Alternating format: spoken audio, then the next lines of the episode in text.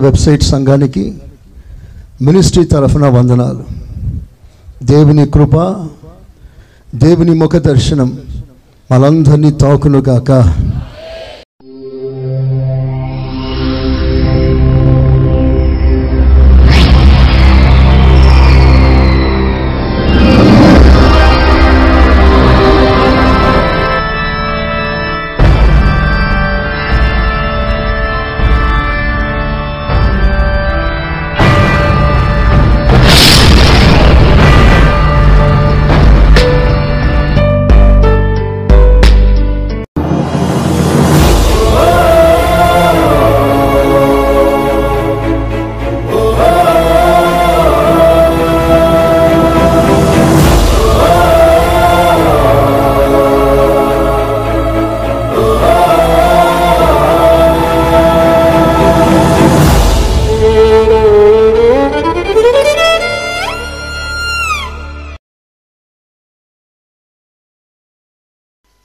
పత్రిక ఎనిమిదవ అధ్యాయం ముప్పై ఒకటో వచనం. ఇట్లుండగా ఏమందుము? ఇట్లుండగా ఏమందుము? దేవుడు మన పక్షమున నుండగా దేవుడు మన పక్షములో ఉండగా మనకు విరోధి ఎవడు? మనకు విరోధి ఎవడు? స్తోత్రం చెప్తారా గట్టిగా? చేతులెత్తి గట్టిగా చెప్తారా? హాలలోయ దేవుడు మన పక్షంలో ఉండగా మనకు విరోధి ఎవడు? అంటే దేవుడు మన పక్షంలో ఉన్నప్పుడు ఏ విరోధి మన ముందు నిలువలేడు. చపలు కొడతాం ఒకసారి గట్టిగా. సంతోషంగా గట్టిగా.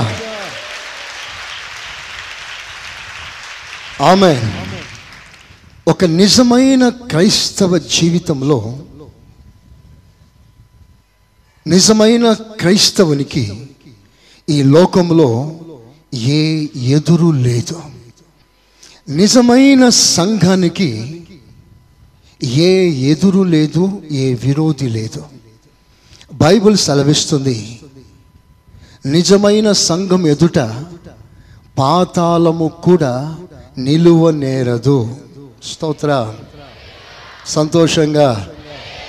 హాలలోయ అంటే ఒక క్రైస్తవునికి ఎదురు లేదు.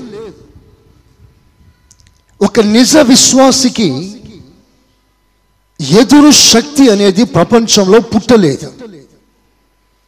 ఒక విశ్వాసిని కృంగదీయడం ఒక విశ్వాసిని ఆత్మీయంగా పతనపరచడం ఒక విశ్వాసి ఆత్మీయ అంతస్తులో నుంచి కిందికి దించడం అనే ఒక దుష్ట శక్తి ఒక విశ్వాసి ముందు నిజముగా నిలబడలేదు.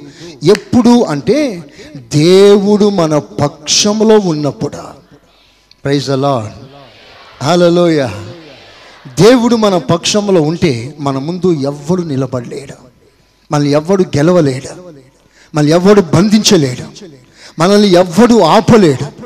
మనం ఎవ్వడు కృంగతీయలేడు మనం ఎవ్వరు అధైర్యపరచలేరు. మనం ఎన్నో వెనుకకు పోవటానికి వీలు లేదు. ఆయన మన పక్షంలో ఉండగా మనల్ని ఓడించే బలం సత్వ ప్రపంచంలో దేవుడు ఎవ్వడికి ఇవ్వలేదు. ఒక మాట చెప్పాలంటే మన ముందు ఎలాంటి అద్భుతమైన శక్తి దేవుడు స్థిరపరిచాడు అంటే ప్రపంచమే ఏకమైన మనకు విరోధంగా క్రియ చేయటానికి శత ప్రయత్నాలు చేసిన మన ఆత్మీయ జీవితాన్ని ఎవ్వరూ కదిలించలేరు. స్తోత్ర. హలలోయ కారణం ఏంటంటే దేవుడు మన పక్షంలో ఉన్నాడు. ఇప్పుడు ఒకసారి అందరి చేతులు పైకి ఎత్తుతారా అందరు ఎత్తుతారా పైకి? చెప్పండి దేవుడు మంచిగా బలంగా చెప్పండి. నా పక్షంలో ఉన్నాడు. నాకు విరోధి ఎదురు లేదు. ఒకసారి చప్పట్లు కొడతామా గట్టిగా? ఆమె దానికంటే ముందుగా ఒక అద్భుతమైన ఆలోచన మన మనసులో రాయబడాలి. అదేంటో తెలుసా? నీవు దేవుని యొక్క దివ్యమైన రక్షణ ప్రణాళికలో ఉన్నావు. దేవుని అమూల్యమైన రక్తం నిన్ను కప్పింది దేవుడు తానే నీకు ఆశ్రయ దుర్గముగా శైలముగా దేవుడు తానే కోటగా కొండగా ఒక ఆశ్రయంగా నీకున్నాడు. నీకు బలమైన దుర్గం ఏసు నామం. నీకు కవచం దేవుని ఆత్మ అభిషేకం. ఇంత అద్భుతమైన కాపుదల నీకుండగా దేవుని చేత రక్షణ పొందిన నీవు ఒక అద్భుతమైన కాన్సెప్ట్ కలిగి ఉండాలి. అదేంటో తెలుసా? నాకు సమానుడు ప్రపంచంలో ఎవ్వడు లేడు. స్తోత్ర. హలోయ నేను పోల్చుకోవటానికి నాకు మ్యాచ్ అయినవాడు. నాకు సూటబుల్ పర్సన్ ప్రపంచంలో ఎవ్వడు లేడు. నేను ఎవ్వనితో సమానం చేసుకొనకూడదు. ఎందుకంటే దేవుడు నాకు రక్షణ ఇచ్చినప్పుడు నాకు ఇచ్చిన అద్భుతమైన ఔన్నత్యం అద్భుతమైన ఆశీర్వాదం ఏమిటి అంటే సగటు మనిషి కంటే.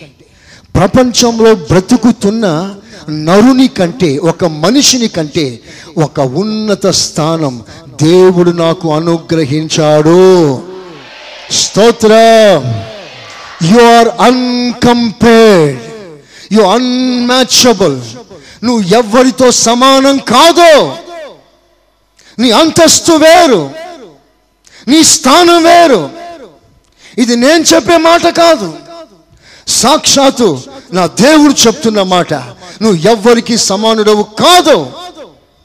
ఒకసారి ఆ మాట చదువుదామా? ద్వితీయోపదేశ కాండం. ముప్పై మూడవ అధ్యాయం ఇరవై తొమ్మిదో వాక్యం. Deuteronomy thirty three twenty nine ఇస్రాయేలు ఇస్రాయేలు నీ భాగ్యం ఎంత గొప్పది? ఒక్కటి ఒక్క నిమిషం. అందరు తలలు పైకెత్తండి. ఓ విశ్వాసి నీ భాగ్యం ఎంత గొప్పది? ప్రైజ్ అలా యేసు ప్రభు నమ్ముకున్న తర్వాత నాకేమొచ్చిందయ్యా అని అనుకుంటున్నారు. యేసు ప్రభు నమ్ముకుంటే నాకేమి లాభం అనుకుంటున్నారు. లోకంలో ఎన్నో లాభాలన్నీ పోతున్నాయి. లోకంలో లంచాలు పోతున్నాయి. లోకంలో అక్రమముగా సంపాదిస్తున్న విస్తారమైన డబ్బు పోగొట్టుకుంటున్నాను. ఐ మీన్ లాస్ యేసు ప్రభు నమ్ముకున్న తర్వాత ఎన్నో డబ్బులు పోయాయి. యేసు ప్రభు నమ్ముకున్న తర్వాత ఎంతో హోదా పోయింది. కీర్తి పోయింది. ఘనత పోయింది. అని బాధపడేవారు చాలామంది ఉన్నారు. నేను చెప్పనా? నువ్వు యేసు ప్రభు నమ్ముకున్న తర్వాత దేవుడు నీకు ఇచ్చిన భాగ్యం ఎంత గొప్పది అంటే ఒక కోటీశ్వరునికి లేని భాగ్యం దేవుడు నీకు ఇచ్చాడు స్తోత్ర. హలోయ నేను చెప్తున్నాను ప్రపంచంలో కోటీశ్వరులు ఉన్నారే వారికి కోట్ల రూపాయల బ్యాంక్ బ్యాలెన్స్ ఉన్న వారి బలము కంటే వారి ధనము కంటే రక్షణ ద్వారా నువ్వు పొందుతున్న స్వాస్థ్యం ఐశ్వర్యం బహు విస్తారమైనది స్తోత్ర. వారికి ఎంత అండి? వారికి ఎంత ఆస్తి ఎంత? గట్టిగా కొడితే ఒక పది కేజీల బంగారం వెళ్తుందా కోటీశ్వరుని దగ్గర? నేను చెప్పనా? రక్షణ ప్రణాళిక ఉన్న నీవు రక్షణ భాగ్యాన్ని పొందుకున్న నీవు. రేపు నువ్వు నడిచేది బంగారం మీద నడవబోతున్నా. స్తోత్ర. నీ ఇంటికి దేవుడు ఇటుకకి బదులుగా బంగారంతో కడుతున్నాడు దేవుడు. నీకు సిద్ధపరిచిన ఆస్తి ఇంతంత కాదు? ఎప్పుడు కూడా నీవు తక్కువ చూపు చూసుకోవద్దా? దేవునికి ఇచ్చిన భాగ్యం చాలా గొప్పది. నిన్ను రక్షించినాడే దేవుడు నీవు ఎంత భాగ్యవంతుడు అంటే రేపు ఇక్కడ నువ్వు కళ్ళు మూస్తే శాశ్వతమైన లోకంలో దేవుని ఒడిలో నువ్వు కళ్ళు తెరుస్తావు. అక్కడ సంతోషం ఆనందం క్షేమమును నువ్వు కలిగి ఉంటావు ఇదండి రక్షణ ప్రణాళికలో నువ్వు పొందుకున్న భాగ్యం.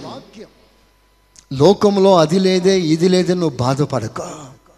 రేపు పరలోకానికి నిన్ను వారసునిగా చేసేది డబ్బు కాదు. లోకం కాదు అంతస్తు కాదు.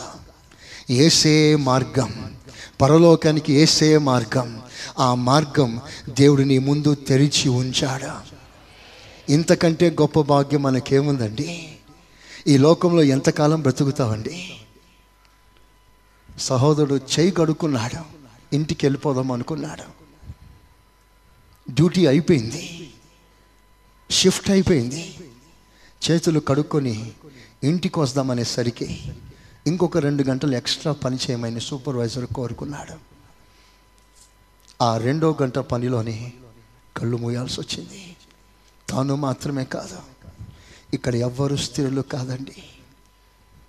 దేనిని నమ్ముకోవద్దు. మనం ఈ లోకంలో శాశ్వతంగా ఉంటామని ఎప్పుడు తలంచొద్దు. నువ్వు ఎంత సంపాదించినా ఎంత సాధించినా ఏ క్షణంలో నువ్వు కళ్ళు మూస్తావో అది నీకే తెలియదు.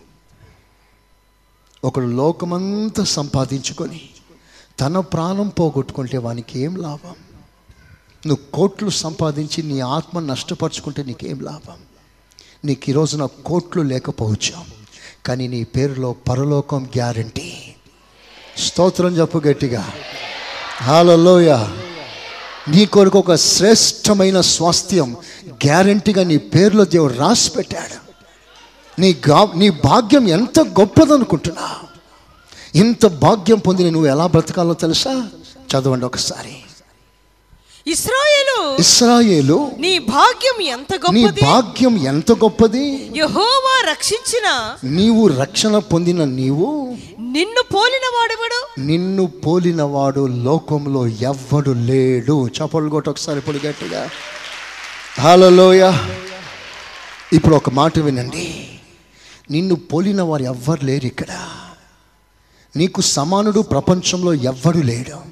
కారణం ఏంటంటే సగటు మనిషి కంటే నీ స్థానం గొప్పది. ఆమెన్. ఆమెన్. కనుక నీకు నీవే ఒక లోక మనిషితో సమానం చేసుకోవద్దు. నా మాట వినండి శ్రేష్టంగా. ఒక లోక మనిషితో నిన్ను నువ్వే సమానంగా చేసుకోవద్దు. ఒక లోక మనిషిని పోలి నువ్వు నడుచుకోవద్దు. ఒక లోక మనిషి మాదిరిగా నువ్వు లోకంలో జీవించడానికి ప్రయత్నించవద్దు ఒక లోకస్తుని వలె నువ్వు తయారు కాకూడదు. ఒక లోకస్తుని వలె నువ్వు అలంకరించుకోకూడదు. ఒక లోకస్తుని వలె నువ్వు మాట్లాడకూడదు. ఒక లోకస్తుని వలె నువ్వు ప్రవర్తించకూడదు. ఒక లోకస్తులు వేసిన వేషం వంటి వేషం నువ్వు వేసుకోకూడదు. కారణం నువ్వు వాడికి సమానం కాదు. ఏదైనా ఉంటే వారు మన దగ్గర మన పద్ధతులు నేర్చుకోవాలి. స్తోత్రం. హాలలోయ వారి చూసి వీరిని చూసి మనం నేర్చుకోవడం ఏంటండి? మనం నేర్పించేవారమండి దేపు దేవుడట కొండ మీద అన్ని కొండల కంటే పైన సంఘాన్ని దేవుడు స్థిరపరుస్తాడట. సంఘం అంటే ఎవరో తెలుసా? మనం. స్తోత్రం చెప్పు గట్టిగా. దేవుని ప్రణాళికలో ఏమని ఆలోచిస్తున్నాడో తెలుసా? నిన్ను ఎత్తైన చోటు నిన్ను పెట్టాలనుకుంటున్నాడు. ఎత్తైన పట్టణం మరుగై ఉండదు అందరికీ కనిపిస్తుంది. సో నువ్వు ఎవరు అంటే ఒక మోడల్గా బ్రతకబోతున్నావు ఒక మాదిరిగా ఉండబోతున్నావు. నీ దగ్గర ప్రజలు నేర్చుకోవటానికి వస్తారు నీ దగ్గర ప్రజలు లైఫ్ స్టైల్ నేర్చుకుంటారు. ఇది మన స్టైల్. ఒకరిని కాపీ కొట్టడం కాదు మనల్ని కాపీ కొట్టడానికి ప్రపంచం సిద్ధంగా ఉండాలి. సంఘం నేర్పించాలండి ప్రపంచానికి. బ్రతుకు విధానం. ఒక మాటలో చెప్పాలంటే బ్రహ్మం సంఘమే ప్రపంచానికి ప్రేమ నేర్పించింది. సంఘమే ప్రపంచానికి సోషలిజం నేర్పించింది.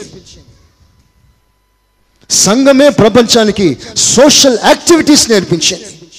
సంఘం నుంచి ఎన్నో నేర్చుకుందండి ప్రపంచం. ఇంకా మనం నేర్పించవలసిన వారం. బైబుల్ సెలవిస్తుంది రక్షణ పొందావా? నువ్వు ఎవరితో సమానం కాదు నువ్వు సమానంగా ఎంచవద్దు. వారికంటే నీది పై స్థానం. అలాగే జీవించు. అందుకే మీ పిల్లలు కూడా లోకస్తుల మాదిరిగా వస్త్రధరణ కోరుకుంటే వారికి చెప్పండి. అది మన స్టైల్ కాదు. అది మన పద్ధతులు కాదు.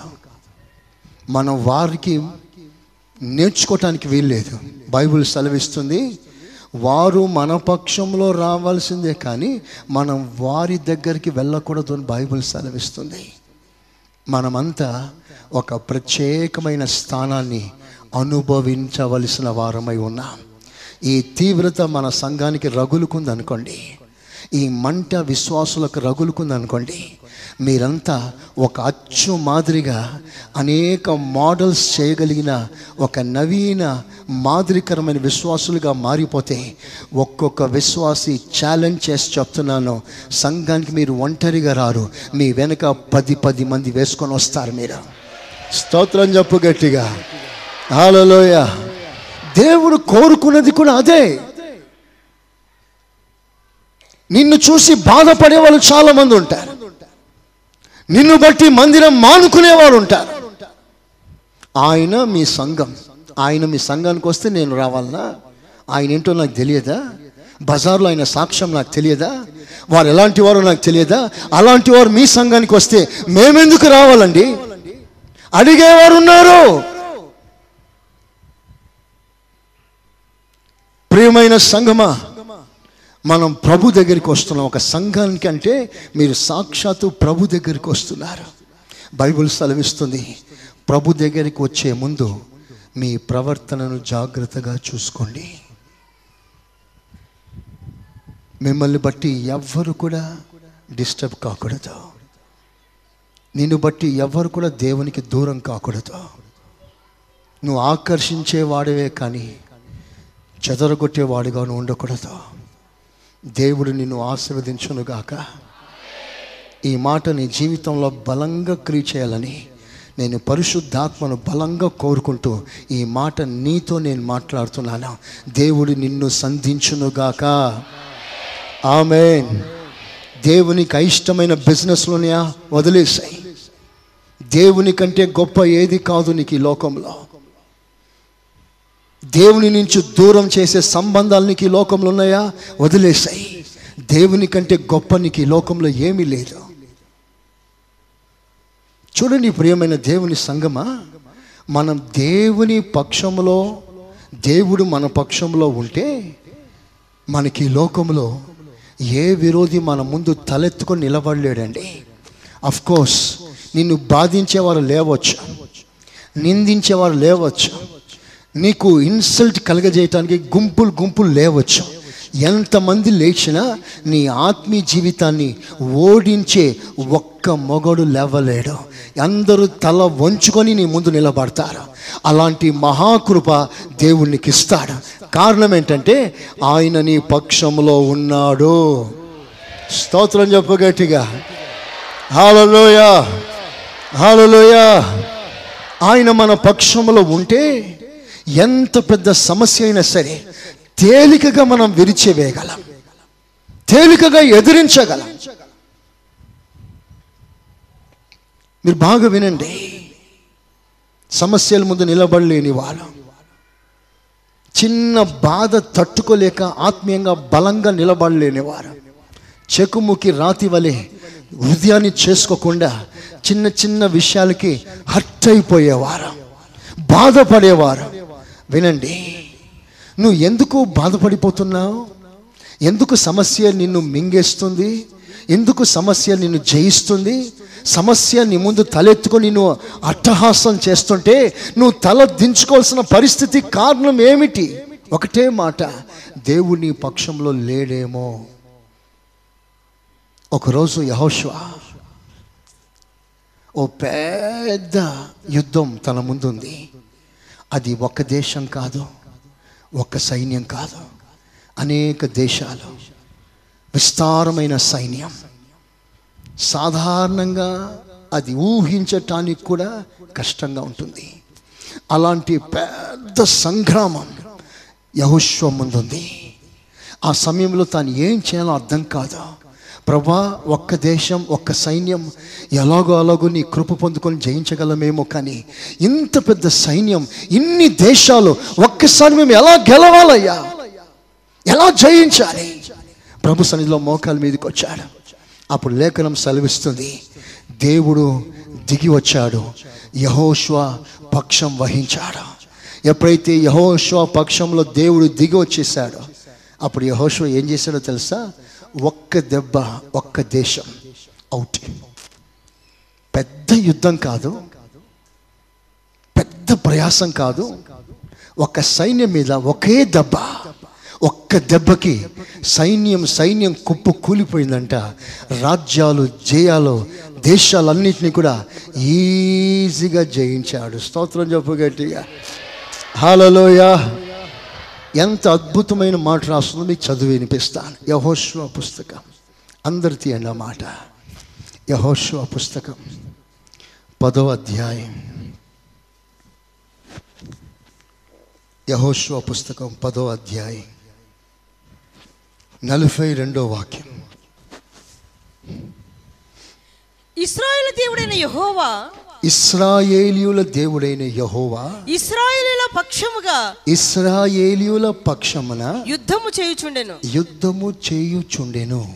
గనుక గనుక ఆ సమస్త రాజులనందరినీ ఆ సమస్త రాజులందరినీ వారి దేశములను అదిగదిగదిగో దేశము కాదు వారి దేశములను చెప్పండి గట్టిగా దేశములను అండి దేశములను అనండి.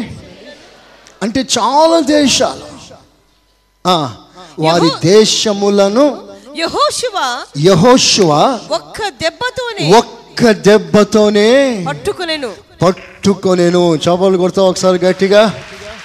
కొడండి గట్టిగా. చూడండి ఈ సమయంలో మీ ఆత్మీయ జీవితం ఒక్కసారి నేను ప్రశ్నిస్తున్నాను. ఇక్కడ కూర్చున్న ప్రతి ఒక్కరు కూడా. నీ ఆత్మీయ జీవితంలో నీకంటూ ఎన్నో సమస్యలు ఎదురయ్యాయి ఎన్నో బాధలు. వాళ్ళ మనుషులే కావచ్చు పరిస్థితులే కావచ్చు. లేదా ఏదైనా ఒక ఒక వింతైనా కావచ్చు. నీ ఆత్మీయ జీవితాన్ని ఢీ కొనటానికి నీకు ఎదురుగా వచ్చిన శత్రువు ఇలాంటి శత్రువు నీ ఎదురు పడ్డప్పుడు నువ్వు ఆత్మీయంగా నువ్వు ఓడిపోతున్నావా నువ్వు గెలుస్తున్నావా? ఒక్క మాట. నేను చెప్తున్నానండి ప్రియమైన దేవుని సంగమా ఇలాంటి సమస్యలు వచ్చినప్పుడు ఏ నరుడు మీకు సహాయం చేయడా? నాకు మినిస్టర్ తెలుసు నాకు ఎమ్మెల్యే తెలుసు నాకు డిఎస్పి తెలుసు. ఏ డిఎస్పి అయినా ఏ మంత్రి అయినా ఎవరైనా సరే ఇలాంటి సమస్యలతో వారు నీకు సహకరించలేరు సహాయం చేయలేరు. ఒకవేళ నీ శరీర సంబంధంగా నీకు ఏదైనా చిన్న సమస్య ఏర్పడితే వాళ్ళు నీకు సహాయం చేస్తారేమో. కానీ నీకు ఏర్పడుతున్న ఈ సమస్య మనుషుల వల్ల కలిగినది కాదు. నీ యుద్ధము మనుషులతో కాదు. ఇది అంధకార సంబంధమైన దుష్టులతో పోరాటం ఇది. ఈ సంగ్రామంలో మనుషుని సహాయం అక్కర రాదు. ఏ మంత్రి నీకు సహాయం చేయలేడు. నీవు సహాయం పొందాలంటే దేవుడు ఒక్కడే నీకు సహాయం చేయాలి. ఆయన నీ పక్షంలో ఉండాలి. ఆయన ఉంటే తప్ప ఈ సమస్యను నువ్వు జయించలేవు. పెద్ద సమస్య. కానీ ఆయన మన పక్షంలో ఉంటే చాలా ఈజీగా నువ్వు దాటిపోతావు. స్తోత్ర. ఆయన మన పక్షంలో ఉంటే మనం ప్రాకారాలు దాటిపోగలం. ఆయన మన పక్షంలో ఉంటే రాజ్యాలను మనం పట్టుకోగలం. ఆయన మన పక్షంలో ఉంటే ఒక బలమైన దుర్గాన్ని మనం ప్రభు నిమిత్తం కట్టగలము అనేక ఆత్మలను రక్షించగలము దేవుని విరోధుల మనస్తత్వాలు కూడా ఆయన మన పక్షంలో ఉండగా వారి స్వభావం సహితం మార్చగలిగిన దేవుడు. మన పక్షంలో వహించినప్పుడు మన ముందు ఎవ్వరు నిలువలేరు. స్తోత్ర. అలలోయా కానీ ఒక్క విషయం. ఆయన మన పక్షంలో ఉంటాడు. కానీ నువ్వు ఆయన పక్షంలో ఉన్నావా? ఇప్పుడు మిమ్మల్ని మీ మనసుని మీరే ప్రశ్నించుకోండి. If God be for us who is against us that's true but on who side you are నువ్వు ఎవరి పక్షంలో ఉన్నావు? దేవుని పక్షంలో నువ్వు ఉన్నావా? దేవునితో చేతులు కలపగలుగుతున్నావా? ఈ యుద్ధంలో మనుషులు నీకు సహకరించలేరు. ఆయనతో నువ్వు చేతులు కలిపితే తప్ప నీకు జయము రాదు. ఈ రోజున నువ్వు ఓడిపోవటానికి కారణం అదే నువ్వు బలహీనమైపోవటానికి కారణం అదే నువ్వు ఆత్మీయ జీవితంలో రాజీపడి ఒక మెట్టు దిగటానికి కారణం అదే నీ గుండెల్లో మంట తగ్గటానికి కారణం అదే ముందు మాదిరిగా నువ్వు లేకపోవటానికి ఇప్పుడు నువ్వు ఆత్మీయ జీవితం పూర్తిగా చల్లబడటానికి కారణమైదే. నువ్వు దేవుని పక్షంలో వహించట్లేదు. అదే నీ ఓటమికి కారణం. ఒక రోజున మోషి అన్నాడు దేవుడు మీ పక్షంలో లేడు. తొందరపడి బయటికి వెళ్ళకండి. తొందరపడి బయటికి వెళ్ళకండి. ఆయన వేడుకోండి. ఆయన మీ దగ్గరికి వస్తే మీ పక్షంలో వస్తే ప్రతి యుద్ధం మీరు ఈజీగా చేయిస్తారు. ఆయనతో సంబంధం లేకుండా ఆయనతో చేతులు కలపకుండా ఏదో సాధిస్తామని నువ్వు పరుగులు తీసావా? ఫెయిల్ అయిపోతా అపజయం పొందుతా వీళ్ళు ఒప్పుకోలేదు. మాకు ఎక్స్పీరియన్స్ ఉంది. మాకు అది తెలుసు ఇది తెలుసు అని రకరకాలుగా మాట్లాడారు. ఎదిరించారు వాదించారు. మోషే అన్నాడు దేవుడి మీ పక్షంలో లేడు. మీరు యుద్ధానికి వెళ్ళారా? అపజయం పొందుతారు? కానీ వారు వినిపించుకోలేదు. తర్వాత ఏం జరిగిందో తెలుసా? భయంకరమైన ఓటమి మాత్రమే కాదు. చచ్చిపోయారు. యుద్ధంలో చనిపోయారు. సరే ఓడిపోతే ఇంకోసారి గెలుస్తారేమో. మనిషే లేకపోతే దీనికి కారణం ఏమిటో వాక్యం సెలవిస్తుంది. ఒకసారి ఆ మాట తీయండి అందరు తీయండి. ఈ రోజున సూటిగా మాట్లాడుతున్నాడు అని నమ్ముతున్నాను. సంఖ్యాకాండం పద్నాలుగవ అధ్యాయం నలభై ఒకటో వాక్యం. సంఖ్య పద్నాలుగు నలభై ఒకటి. అప్పుడు మోసే ఇది ఏలా ఉమ్, మీరు యహోవా మాట మీరుచున్నారేమి? అది కొనసాగదు యహోవా మీ మధ్యన లేడు గనుక చూసారా చూసారా యహోవా మీ మధ్య లేడు. గనుక పక్షంలో లేడు. కనుక మీ శత్రువుల ఎదుట హతము చేయబడుదురు. మీ శత్రువుల ముందు మీరు నిలబడలేరు. మీరు సాగిపోకుడి. మీరు సాగిపోవద్దు. ఏలైనగా అమాలీకులు కనానీయులు మీకంటే ముందుగా అక్కడికి చేరి ఉన్నారు. మీరు ఖడ్గము చేత కూలుదురు. మీరు ఖడ్గము చేత కూలిపోతారు. మీరు యహోవాను అనుసరించుట మానితిరి గనుక. అది మీరు నోట్ చేసుకోండి మీ బైబిల్లో. దేవుడు ఎందుకయ్యా మా పక్షంలో లేడు? మా ఇంట్లో దేవుడు ఎందుకు లేడు? ఇంత సమస్య వచ్చినప్పుడు దేవుడు ఎందుకు నాకు జోక్యం చేసుకోలేదు? నా పరిస్థితి ఇంత దారుణంగా మారినంత వరకు ప్రభు నాకు ఎందుకు వాదించలేదు నాతో మాట్లాడలేదు నన్ను బయటికి రప్పించలేదు. నాకెందుకు ఇంత అపజయం సంభవించింది? యహోవా మీ ఇంట్లో లేకపోవటానికి కారణం. దేవుడు మీ ఉద్యోగం లేకపోవటానికి కారణం. దేవుడు మీ చదువులో కానీ మీ వ్యాపారంలో కానీ లేకపోవటానికి ప్రధానమైన కారణం దేవుడు మాట్లాడుతున్నారు. ఏం జరిగిందో తెలుసా? మీరు దేవునిని అనుసరించుట మానితిరి. దేవుని అనుసరించడం దేవుని వెంబడించడం దేవుని ఆరాధించడం మీరు మానితిరి. మీకు తెలుసా? ఒక ఆదివారం ఎవరో ఒక చుట్టాలు దూరపు చుట్టాలు మీ ఇంటికి వస్తే ఆ ఒక్క చుట్టం నిమిత్తం దేవుని సన్నిధి మానుకునేవారు లేరా ఇక్కడ? ఆదివారం ఏదో చిన్న పని పడిందని ఆరాధన మానుకొని ఆ చిన్న పని చేసుకోవటానికి బజార్కి వెళ్ళావే. నువ్వు దేవుని అనుసరించడం మానలేదా? ఒకసారి మీరు ఆలోచన చేయండి దేవునికి ఎంత ప్రాముఖ్యత ఇస్తున్నారు మీరు? దేవుని సన్నిధికి ఎంత ప్రాముఖ్యత ఇస్తున్నారు? ఇంట్లో శవమున్న శవాన్ని పక్కన పెట్టి దేవుని సన్నిధికి రాగలిగిన ఒక ఆత్మీయ స్థితి మనకు కలగాలి. స్తోత్రం చెప్పండి గట్టిగా. హాలలోయ అంటే దేవునిని అనుసరించడం ఎట్టి పరిస్థితులను మానవద్దు. నీలో ఉన్న మంట చూపించు దేవునికి. దేవుడు నా పక్షంలో లేడు అని చెప్తున్నావు ఎందుకు లేడు? చెప్తున్నాడు చూడండి. నువ్వు దేవుని అనుసరించడం మానేశా. ప్రియులారా ఈ మాట నీ గుండెకు ఒక ఆపరేషన్ మాదిరిగా జరగాలని ఆశిస్తున్నాను. నీకు తెలుసు ఎన్ని విషయాలు నువ్వు ఓడిపోయావో నీకు తెలుసు. ఎంతమంది ముందు నువ్వు తల ఎత్తుకోలేని పరిస్థితుల్లో తల దించవలసిన పరిస్థితి వచ్చిందో నీకు తెలుసు. నీ పరీక్షల్లో నీకు వస్తున్న సమస్యల ముందు నువ్వు నిలవలేక నువ్వు ఆత్మీయంగా కృంగిపోయిన పరిస్థితి నీకు తెలుసు. కీర్తనకాడు అంటాడు యహోవా నా పక్షమున ఉన్నాడు నాకు విరోధి ఎవ్వడు. నూట పద్దెనిమిదో కీర్తన తీయండి ఒకసారి. నూట పద్దెనిమిది ఆరు. నూట పద్దెనిమిది ఆరు.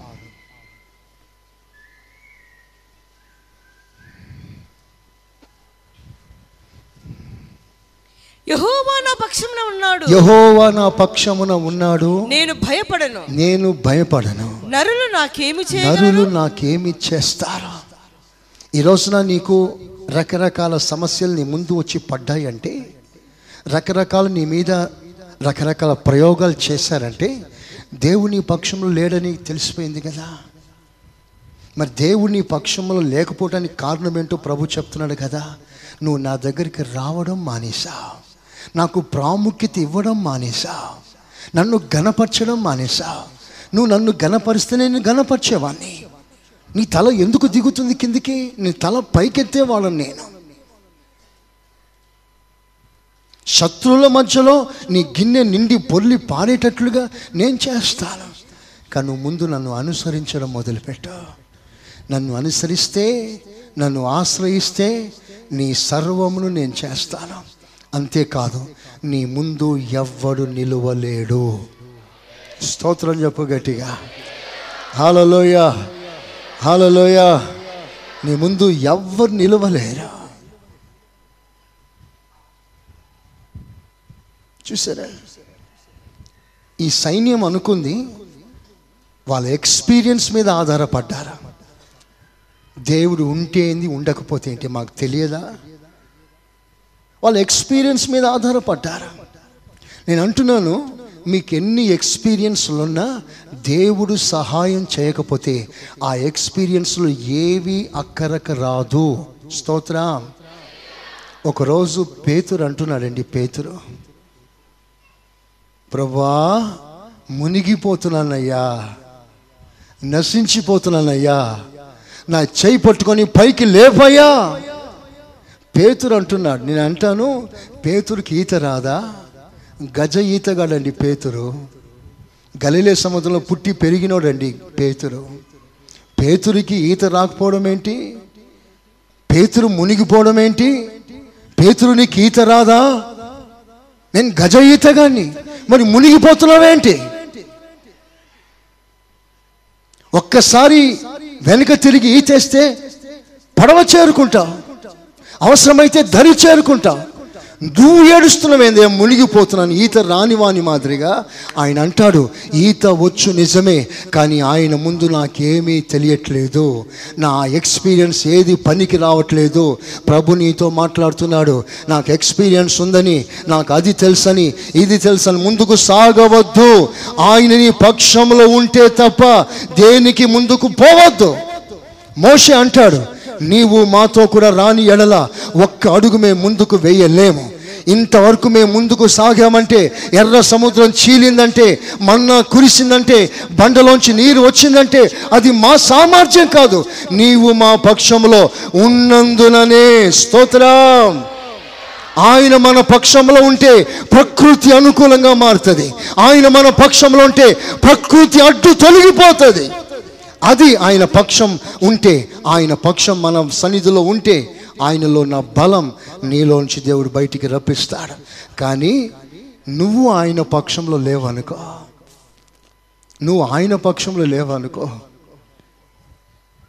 ఏం జరుగుతుందో మీకు చెప్తాను. మన యుద్ధము మనుషులతో కాదు దురాత్మ సమూహములతో. ఒకరోజు కొంతమంది యాజకుల కుమారులు ఓ దయ్యం పట్టిన వాణ్ణి ప్రార్థన చేసి విడిపించాలనుకున్నారు.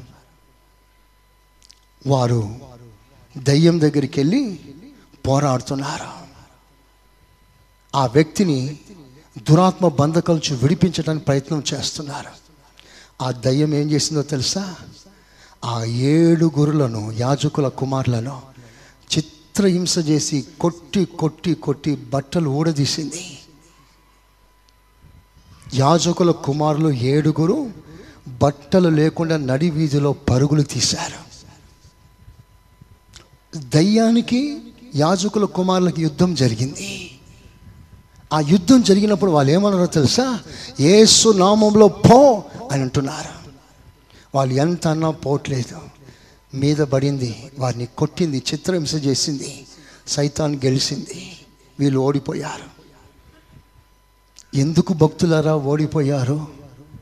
మీరు కూడా యేసు నామంలోనే కదా ప్రార్థన చేశారు. యేసు నామంలో పొమ్మంటే పోలేదేంటి?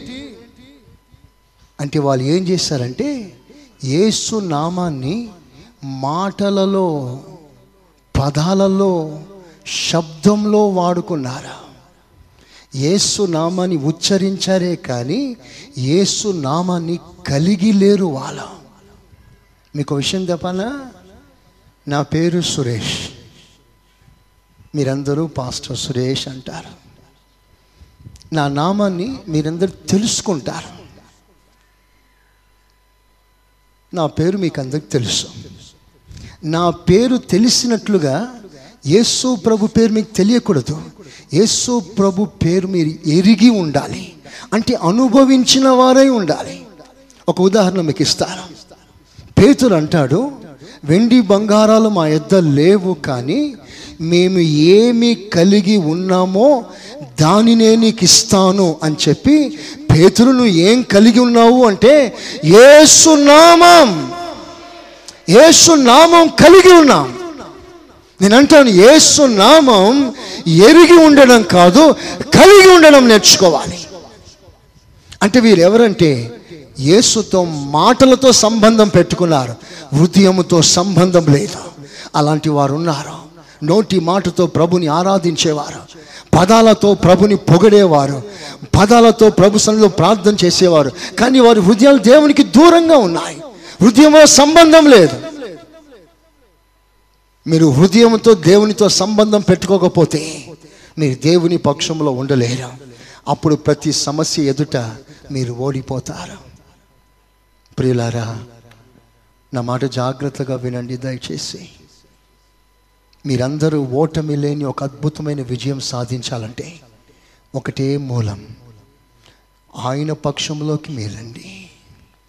ఒకవేళ మీరు అనుకోవచ్చు నేను ఇంతగా ప్రార్థన చేస్తున్నాను ఆరాధన చేస్తున్నాను గ్లోరియస్ మినిస్ట్రీస్లో ఒక సభ్యుని దేవుడు నా పక్షంలో లేడా అని మీరు అడుగుతారేమో. నేను అంటాను ఇదే మాట ఇదే ఆలోచన ఒకనాడు యహోష్వాకు వచ్చింది. యహోష్వ అతని ముందు ఎరికో ఓ పెద్ద యుద్ధం. ఆ ఎరికో ప్రాకారాలు ఎలాంటిదంటే రెండు రథాలు ఇటు వెళ్తే రెండు రథాలు ఇటు వస్తాయి. ఫోర్ లైన్ రోడ్ ఉంది పైన కాంపౌండ్ వాల్ మీద. కాంపౌండ్ వాల్ మీద అంత పెద్ద రోడ్ ఉందంట అంత పెద్ద కాంపౌండ్ అది. మరి పట్టణం ఎంత పటిష్టంగా ఉంది? ఎంత బలంగా ఉందో ఒకసారి ఆలోచిస్తారా అలాంటి పట్టణాన్ని ఇప్పుడు ఎదుర్కోవటానికి వెళ్తున్నాడు. భయం. ఏం చేయాలి? ఎలా చేయాలి? సాయంకాల వేళ మోకాల మీదకి వచ్చాడు.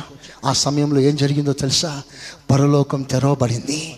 అక్కడి నుంచి మెరుస్తున్న వస్త్రధారం వేసుకొని ఒక దేవదూత ఖడ్గాన్ని చేత పట్టుకొని సేనాధిపతిగా చక్కని ప్రత్యక్షమయ్యాడు. దిగి వచ్చాడు యహోశ్వ మీదకి. యహోశ్వ ఎదుటికి దిగి వచ్చేసరికి యహోశ్వ సంబరపడ్డాడు. ప్రభా నా పక్షమున ఒక పెద్ద దూతను పంపించావా అని సంబరపడుతున్నాడు. కానీ డౌట్ ఏమిటా డౌట్ అంటే తిన్నగా వ్యక్తి దగ్గరికి అంటున్నాడు నువ్వు చాలా బలవంతుడుగా కనిపిస్తున్నావు కానీ నువ్వు చెయ్యి ఆడిస్తే వేల మంది కుప్ప కూలిపోతారు నిజమే కానీ నువ్వు నా పక్షపు వాడవా? శత్రుపక్షపు వాడవా? మాతో చెప్పు. యవశం అంటున్నాడండి ఒక భక్తుడు అడుగుతున్నాడండి. ఒక భక్తుడు. నువ్వు నా పక్షంలో ఉండటానికి వచ్చావా? శత్రుపక్షం ఉండటానికి వచ్చావా?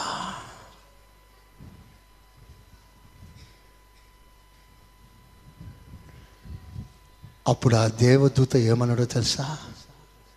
నేను నీ పక్షంలో ఉండటానికి రాలేదు శత్రు పక్షంలో ఉండటానికి రాలేదు. నేను దేవుని పక్షంలో దిగి వచ్చాను? స్తోత్ర. ఆ మాటకు అర్థం ఏంటంటే నేను నీ పక్షంలో చేరడం కాదు నువ్వు నా పక్షంలో చేరితే జయము నీది అన్నాడు. స్తోత్రం చెప్పు గట్టిగా.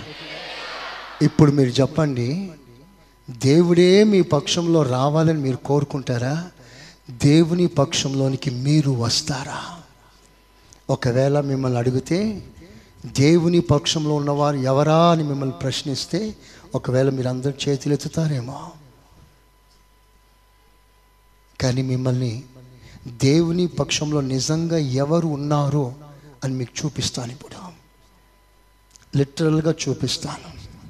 మీకు అర్థమయ్యేటట్లుగా నేను చూపిస్తాను. భ్రమలో ఉండవద్దు. నేను ఒక క్రైస్తవుని దేవుడు నాతో ఉన్నాడు అనుకొని భ్రమలో జీవించవద్దు. దేవుడు నీతో ఉన్నాడా లేదా స్పష్టంగా నువ్వు తెలుసుకో. లేడు అంటే కాళ్ళు పట్టుకో. దాటిపోనివ్వకో. ఆయన దాటిపోయాడా? నీ పరిస్థితి అదో పాతాల గతి. నిన్ను ఎవ్వరూ బాగు చేయలేరు. నీ పరిస్థితి రోజు రోజు దిగిపోతుందంతే. అలాంటి పరిస్థితి నీకు రాకూడదు. ఒక సంఘ కాపరిగా ఒక సేవకునిగా బ్రతిమాలుకుంటూ మీ ముందు నిలబడి నేను ఇచ్చిన సందేశం ఏంటంటే ఆయనను బ్రతిమాలుకోండి. ఆయన కాళ్ళు పట్టుకోండి. ఆయనను దాటిపోక మునిపే ఆయన పక్షంలోకి వచ్చేసాయి. ఆయన పార్టీలో చేరిపో. ఆయన పార్టీలోకి వచ్చేసాయి. ఆయన పార్టీ ఎప్పుడు గద్ద దిగదు. స్తోత్ర. ఆయన జెండా ఎప్పుడు దిగదు. ఆయన జెండా ఎప్పుడు సబ్సే ఊంచ. స్తోత్ర. హాలలోయ ఆయన అంటాడు నువ్వు నా పక్షమా? శత్రుపక్షమా అప్పుడు చాలా స్పష్టంగా అంటున్నాడు ఈ మాటలన్నీ కూడా యహోష్వ. ఐదవ అధ్యాయం పదమూడో వాక్యంలో రాస్తుంది ఒకసారి మాట చదవండి. యహోశివ ఎరుకో ప్రాంతం ఉన్నప్పుడు అతడు కన్నులెత్తి చూడగా చూడగా దూసిన కత్తి చేత పట్టుకుని ఉన్న దూసిన కత్తి చేత పట్టుకొనిన ఒకడు అతని ఎదుట నిలిచి ఉండెను. యహోశివ అతని యుద్ధకు వెళ్ళి నీవు మా పక్షముగా ఉన్నవాడవా. మా విరోధుల పక్షముగా ఉన్నవాడవా? అని అడుగగా. అతడు కాదు యహోవా సేనాధిపతిగా నేను వచ్చి ఉన్నాను. దేవుని పక్షంలో నేను వచ్చాను. అంటే నువ్వు నా పక్షంలో ఉంటే నేను ఈ పక్షంలోకి వస్తాను. ఈ రోజున ఒక తీర్మానం చేసుకుందాం. నువ్వు పాపిగా ఉన్నప్పుడు నీ కొరకు వందలాది మంది ఏడ్చి ఏడ్చి ప్రార్థన చేశారు. ఒక్క పాపి రక్షణ కొరకు క్రైస్తవ ప్రపంచం ఎంతమంది ఏడుస్తున్నారో తెలుసా? ఎంతమంది ఆకలి చంపుకొని బట్ట కట్టుకొని మోకాళ్ళ సందులో కా తల ఉంచుకొని ప్రసవేదన పడేవాళ్ళు వేల మంది ఉన్నారు. వారి ప్రార్థన దయ దేవుడు నిన్ను సంధించాడు? నీకు ఇష్టం లేకపోయినా త్రాగుడు మానడం ఇష్టం లేకపోయినా జూదం మానడం ఇష్టం లేకపోయినా దేవుని సంధికి రావడం నీకు ఇష్టం లేకపోయినా దేవుడిని నువ్వు జోక్యం చేసుకున్నాడు. నిన్ను సంధించాడు. నీకు రక్షణ కలగజేశాడు. నేను పాపి అయి ఉండగా నేను శత్రువునై ఉండగా నేను దూరస్తులై ఉండగా నేను పగవాళ్ళనై ఉండగా చీకటిలో ఉండగా శాపం అనుభవిస్తుండగా ఆయన నా మీదికి వచ్చి నన్ను జాలి చేసుకున్నాడు రక్షణ కలగజేశాడు. కానీ ఇప్పుడు ఆయన నీ పక్షంలోనికి రావాలంటే ఆయనే జోక్యం చేసుకోవడం ముందు నువ్వు ఆయన పక్షంలోకి రా అప్పుడు ఆయన నీ పక్షంలోకి వస్తాడు. స్తోత్రం చెప్పు గట్టిగా. బైబుల్ సెలవిస్తుంది. మొదట నీవు ఆయన ఎద్దకు రా. అప్పుడు ఆయన నీ ఎద్దకు వస్తాడు? రక్షణ పొందనప్పుడు నువ్వు అడగకపోయినప్పుడే నీ దగ్గరికి వచ్చాడు. కానీ ఇప్పుడు నీవు ఆయన దగ్గరికి వస్తే అప్పుడు ఆయన నీ దగ్గరికి వస్తాడు. నేనంటాను ఆయన వచ్చాడా? పరిస్థితులు మారిపోతాయి. స్తోత్ర. హలోయ ఆయన వచ్చాడా? సాక్ష్యాలు మారిపోతాయి. ఆయన వచ్చాడా? ఒక గొప్ప రూపాంతరం కలిగిపోతాయి. ఆయన రావాలి. ఆయన రావాలంటే ముందు నువ్వు రా. నిర్లక్ష్యం చేయవద్దు.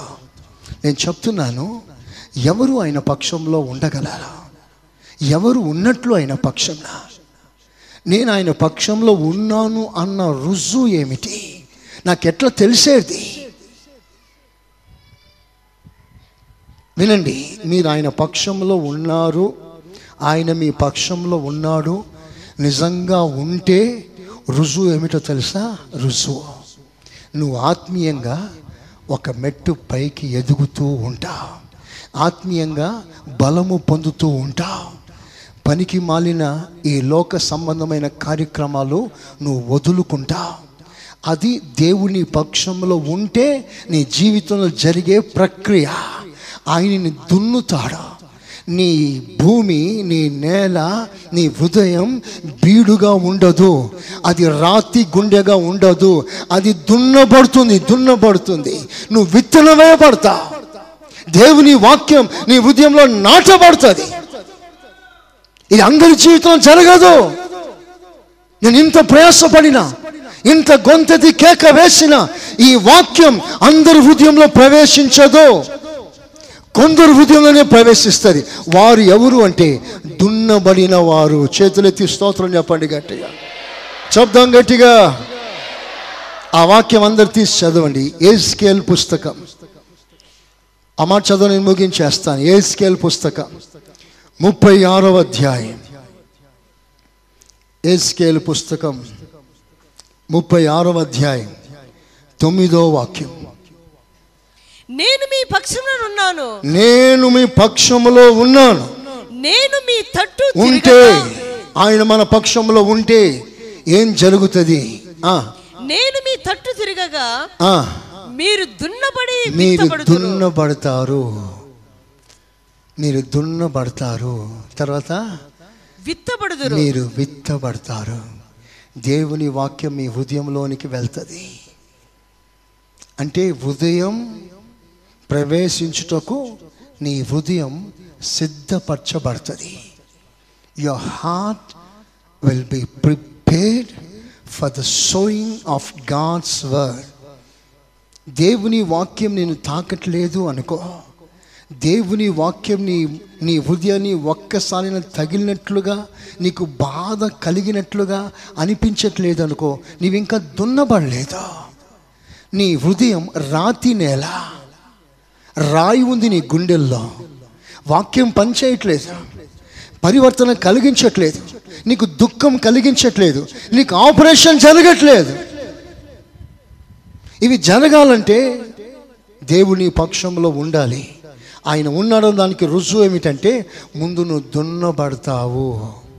నీ హృదయం మెత్తన చేయబడుతుంది. మాట అంగీకరిస్తావు లేకపోతే నువ్వు కఠినంగా ఉంటావు.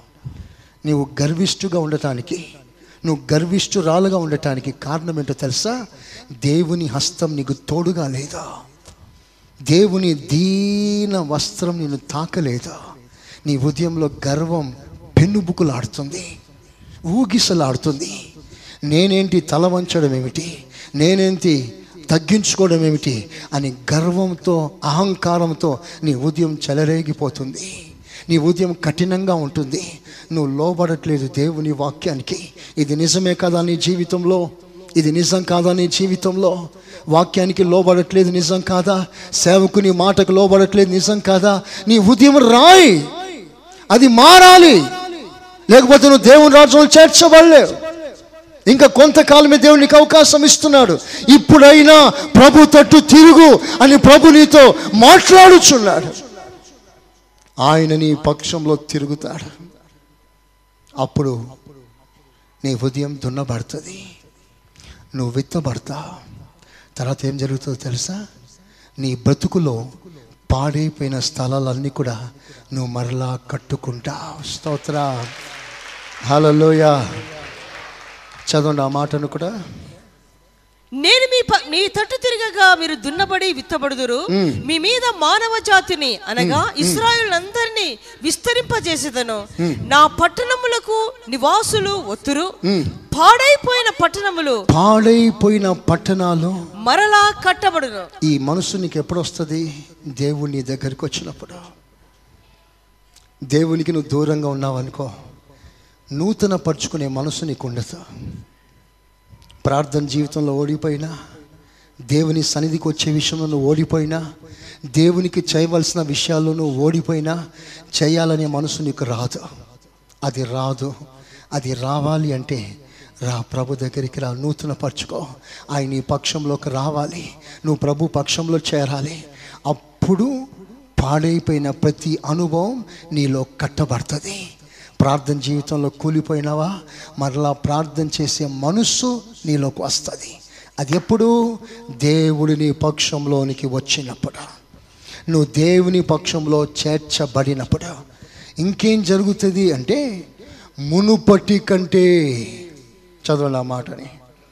మీ మీద మనుషులను పశువులను విస్తరింపచేసేదను మ్. అవి విస్తరించి అభివృద్ధి పొందును. పూర్వం ఉన్నట్టు మునుపటి కంటే పూర్వం ఉన్న దానికంటే మిమ్మల్ని నివాస స్థలముగా చేసి. మునుపటి కంటే మునుపటి కంటే అధికమైన మేలు అధికమైన. మేలు నేను మీకు చేస్తాను చపలు కొడతాం ఒకసారి గట్టిగా హాలలోయ హాలలోయ వినండి దేవుడు నా పక్షంలో ఉంటే ఇంతకుముందున్న ఆత్మీయ జీవితం కంటే ఇప్పుడు ఆత్మీయ జీవితం యొక్క మెట్టు రేటు పెరుగుతుంది. పెరిగిన వానిగా నేను కనిపిస్తాను. ఇది దేవుడు నా పక్షంలో ఉన్నందుకు ఒక రుసు. This is a literal sign దేవుడు నా పక్షంలో ఉన్నాడు అన్న దానికి ఒక రుజువు ఏమిటంటే నా ఎదుగుదల ఆత్మీయంగా నా ఎదుగుదల ఇంతకు ముందు కంటే ఇప్పుడు ఇంకా ఉన్నత స్థాయికి ఎదగాలి. ఇంతకుముందు చేసిన దానికంటే ఇప్పుడు ఎక్కువ చేయాలి. ఇంతకుముందు ఇచ్చిన దానికంటే ఇప్పుడు ఎక్కువ ఇవ్వాలి. ఇంతకుముందు స్వార్థ వెళ్ళిన దానికంటే ఇప్పుడు ఎక్కువ వెళ్ళాలి. మునుపటి కంటే నీ ఆత్మీయ జీవితంలో ఎక్కువ మేలు జరగడం మేము కల్లారా చూసినప్పుడు అప్పుడు కన్ఫర్మ్ చేస్తాం. దేవుడు నీతో ఉన్నాడు. స్తోత్రం. దేవుడు మనతో ఉంటే నువ్వు జైల్లోనైనా దిగిపోవు సింహాల బోన్లైనా దిగిపోవు అగ్నిగుండంలోనైనా దిగిపోవు కాలిపోవు. అక్కడ కూడా నువ్వు ఒక మెట్టు పైకే ఎక్కుతావు నీవు. కారణం దేవుని పక్షంలో ఉన్నాడు. స్తోత్ర. హాలలోయ హాలలోయ దేవుడు మన పక్షము మన పక్షంలో ఉంటే నువ్వు ఆత్మీయంగా ఎదుగుతావు. ఆత్మీయంగా ఎదుగుతావు. విశ్వాసులారా మీ ఇంట్లో సమాధానం లేకుండా ఉందా? మీ ఇంట్లో మీ పరిస్థితులు బాగుండట్లేదా? మీ ఇంట్లో మీ సమస్యలలో మీరు ఓడిపోతున్నారా? ఒకటి గుర్తుపెట్టుకోండి. దేవుని పక్షంలోకి వచ్చేసేయండి. మీ ఇంట్లో సమస్య ఏదైనా సరే అది మీకు లోబడుతుంది మీ ఇంటి నుండి బయటికి వెళ్ళిపోతుంది. అప్పుడు మీరు సమాధానంగా ఉంటారు. స్తోత్రం చెప్పగట్లుగా హలోయా హలోయా ఇంకొక చిన్న విషయం నేను గుర్తు చేస్తాను. ఒకరోజు దేవుడు మోషేని కొండపైకి పిలిచాడు. మోషే ఆ కొండ మీద దేవుని సన్నిధిలో మునిగిపోయాడు.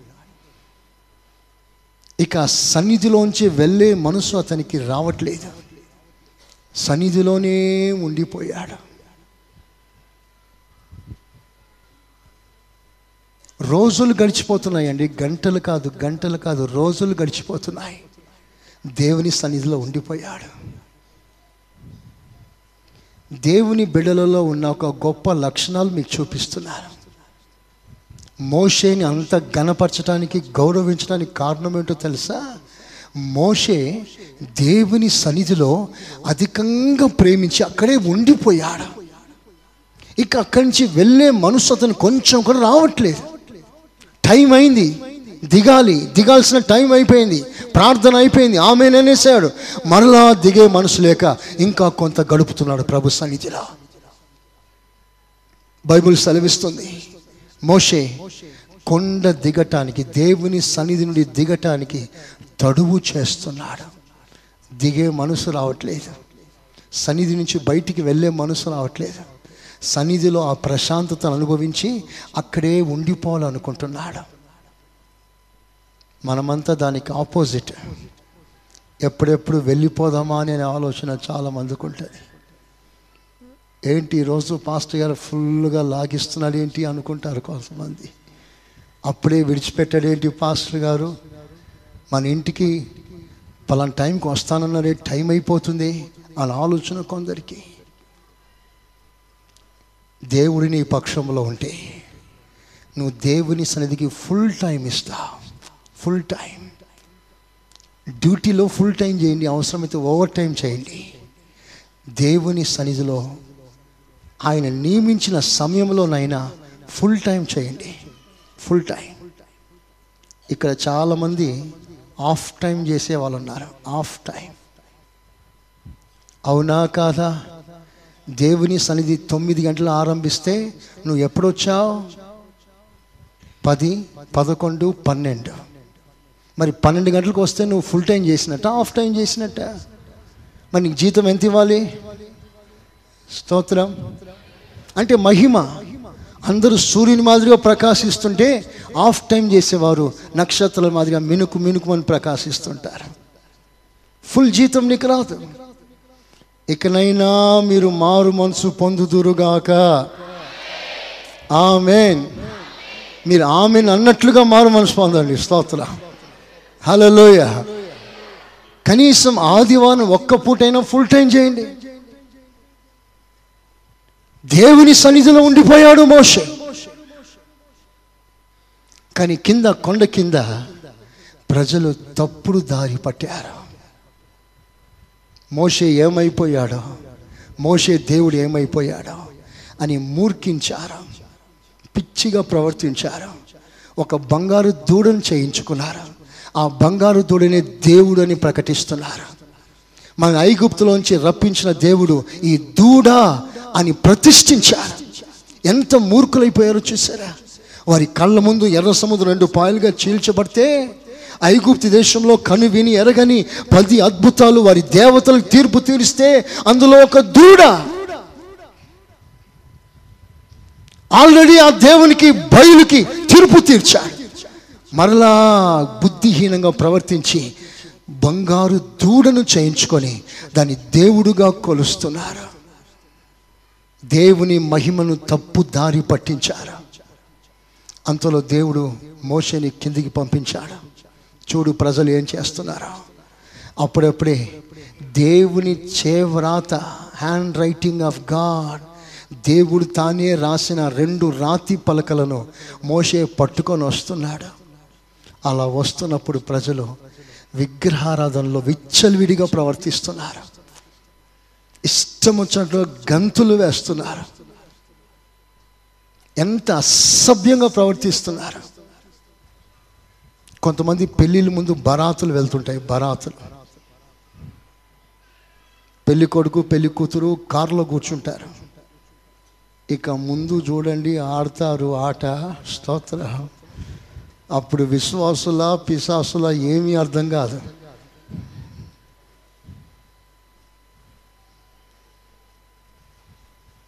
పెళ్ళిళ్ళలో బరాత్ క్యాన్సల్ స్తోత్ర. విశ్వాసులకు అది తగదు. రోడ్ల మీద ఆడవద్దు ఎవరు మన సంఘస్థులు. మోషేకి బాధ కలిగింది. ఆ రెండు రాతి పలకలు తీసి విసరగొట్టేశాడు మోషే ఏం చేస్తున్నావు? దేవుడు తానే తన చేతితో రాసిన చేవ్రాత పలకల్ని పడేస్తావేంటి? వాళ్ళు యోగ్యులు కాదు ప్రభా. ఇంత ప్రశస్తమైన వర్తమానం పొందటానికి యోగ్యులు కాదు. గుండె మండిపోయింది మోషది రాత్రి పలకలను పగలగొట్టేశాడు. అప్పుడు అంటున్నాడు ఇదిగో ఈ ప్రజలు మూర్ఖించి దేవునికి రావాల్సిన మహిమను తప్పుదారి పట్టించారు. విగ్రహాన్ని నిలిపెట్టారు. కనుక ఇప్పుడు నేను ప్రకటించుచున్నదేమనగా దేవుని పక్షంలో ఉన్నవారు ఎవరైనా ఉన్నారా? రండి నా వైపు. ఓ పెద్ద పిలుపునిచ్చాడు. Who is on the Lord side దేవుని పక్షంలో ఉన్నవారు ఎవరో? రండి అన్నాడు. ఆ సమయంలో దూడ పక్షంలో ఉన్నవారు కొందరు దేవుని పక్షంలో ఉన్నవారు లేవ్యులు మాత్రమే బయటికి వచ్చారు. మోసే ముందు నిలబడ్డారు. సార్ మేమంతా దేవుని పక్షం. దేవుని పక్షంలోకి వచ్చారా? అవును వచ్చా. ఇప్పుడు మమ్మల్ని ఏం చేయమంటా మీరు చేయవలసిన పని ఒకటి ఉంది. కత్తి చేత పట్టుకోండి. రోషం తెచ్చుకోండి. దేవునికి రావాల్సిన మహిమను దొంగిలించిన అక్కే కానీ అమ్మే కానీ నానే కానీ చెల్లె కానీ తమ్ముడే కానీ అన్న కానీ ఇంకా ఏ ఎవరైనా సరే ఆఖరికి మీ భార్య అయినా సరే దేవుని సన్నిధికి విరోధంగా క్రియ చేసిన వారందరినీ తీసేయండి. నిర్మూలం చేయండి. మీరు దేవుని పక్షంలో ఉన్నారా? ఈ రోషాన్ని వ్యక్తపరచండి. దేవుని పక్షంలో ఉన్నవారు ఎవరు అంటే పౌరుషం చూపించేవారు. వాళ్ళ కొరకు వీళ్ళ కొరకు దేవుని సన్నిధిని తాకట్టు పెట్టేవారు కాదు. సత్యాన్ని అమ్ముకునేవారు కాదు. రాజీ పడని వారు వారు బంధువులే కానీ ఎవరైనా కానీ నేను అంటున్నాను మీ బంధువుల కొరకు దేవుని సన్నిధి మానకండి. మీ వాళ్ళ కొరకు సత్యాన్ని అమ్మకండి. సరైన రోషం ఏమిటో తెలుసా? నువ్వు దేవుని పక్షంలో ఉన్నావా? ఆయన కొరకు రోషంగా బ్రతకాలి అంటే దేవుని నుండి వేరు చేసేది ఏదైనా సరే కత్తితో దేవుని వాక్యంతో నరికాయి. ప్రభు ఈ నీతో మాట్లాడుతున్నాడు. రెండు చేతులు పైకెత్తి స్తోత్రం చెప్పు గట్టిగా. చెప్పండి గట్టిగా. దేవుని సన్నిధిని అభ్యంతరపరుస్తుందా? దేవుని సన్నిధికి నిన్ను పోనివ్వకుండా అడ్డుపరుస్తుందా? ఆ అడ్డు ఏదైనా సరే అది వెండే కానీ బంగారమే కానీ డబ్బే కానీ ఆఖరికి నీ బంధువే కానీ నీ స్నేహితుడే కానీ అడ్డు తీసాయి. అలాంటి వారితో నీకు సంబంధం అవసరం లేదు. ఈ విషయంలో ఈ ఆత్మీయ జీవితం విషయంలో నువ్వు ఎవరినైనా ఎదిరించవచ్చు? ఓ రాజా ఇది మా ఇష్టం ఇది మా ప్రతిష్ట. ఈ ప్రతిష్ట విషయంలో నువ్వు మాట్లాడవలసిన అవసరం పని లేదు నీకు. నువ్వు రాజు అయితే నీకు లోబడతాను కానీ నా ఆత్మీయ జీవితం ప్రశ్నించే హక్కు నీకు లేదు. మేము నా ప్రభుని మాత్రమే ఆరాధిస్తాం విగ్రహారాధన చేయం. ఏం చేస్తావో చేసుకోపో రాజు కోపం వచ్చింది. ఏడంతల వేడిమి కలిగిన అగ్నిగుండంలో విసిరేశాడు. కానీ వీళ్ళ గుండెల్లో ఉన్న మంట ఎలాంటి మంట అంటే ఏడంతల అగ్నిగుండాన్ని కూడా ఆర్పేసింది. చపాలు కొట్ట ఒకసారి గట్టిగా. హాలలోయా హాలలోయా అది ప్రతిష్ట. అది వైరాగ్యం. దేవుడి నీ పక్షంలో ఉన్నాడా? మంట ఆర్పుకోవద్దు. దేవుడి నీ పక్షంలో ఉన్నాడని రుజువు ఏమిటి అని అడుగుతున్నావా? మండాలి నీ గుండె మండాలి. సన్నిధి కొరకు మండాలి. దేవుని కార్యక్రమాల కొరకు మండాలి. నువ్వు అశ్రద్ధ చేస్తే నువ్వు నిర్లక్ష్యం చేస్తే దేవుని సన్నిధి మానుకుంటే మంట ఎక్కడుంది నీకు? ప్రభు ఆవేదనతో తన స్వరాన్ని నీతో వ్యక్తపరుస్తున్నాడు. ఇక మీదట చాలా. ప్రభుని బాధ పెట్టవద్దు. ఆయన నీ పక్షంలోకి వస్తాడు. నువ్వు ఆయన పక్షంలోకి రా. ఆయన పక్షంలోకి వస్తే నీ సమస్య నుంచి నీకు విడిపించడం మాత్రమే కాదు. దేవుడు నిన్ను అన్ని విధాలుగా సిద్ధపరుస్తాడు ఘనపరుస్తాడు. అట్టి కృప మీకు ఇవ్వాలని నేను కోరుకుంటున్నాను ప్రార్థన చేస్తున్నాను. అట్టి వారిగా మీరు ఉండాలని మీ కొరకు నేను ప్రార్థన చేస్తున్నాను. దేవుడు మిమ్మల్ని అందరినీ అలాగున ఆశీర్వదించనుగాక చెప్పండి మంచిగా. ఆమెన్. మన ప్రభు అయిన యేసు క్రీస్తు కృప తండ్రి అయిన దేవుని ప్రేమ పరిశుద్ధాత్మ సహవాసం మనకును సకల పరిశుద్ధులకును సదాకాలం తోడై ఉండునుగాక. ఆమెన్. ఆమెన్. మీరు వినుచున్న ఈ పాస్టర్ సురేష్ గారి ప్రసంగాల క్యాసెట్ అదేవిధంగా మీకేమైనా ప్రార్థనావసరతలు ఉన్న ఎడల సంప్రదించండి. మా చిరునామా. Pastor Suresh glorious ministries FCI Ramagundam మా cell numbers nine five zero double two double two triple one మరియు double seven zero two double nine double one double eight.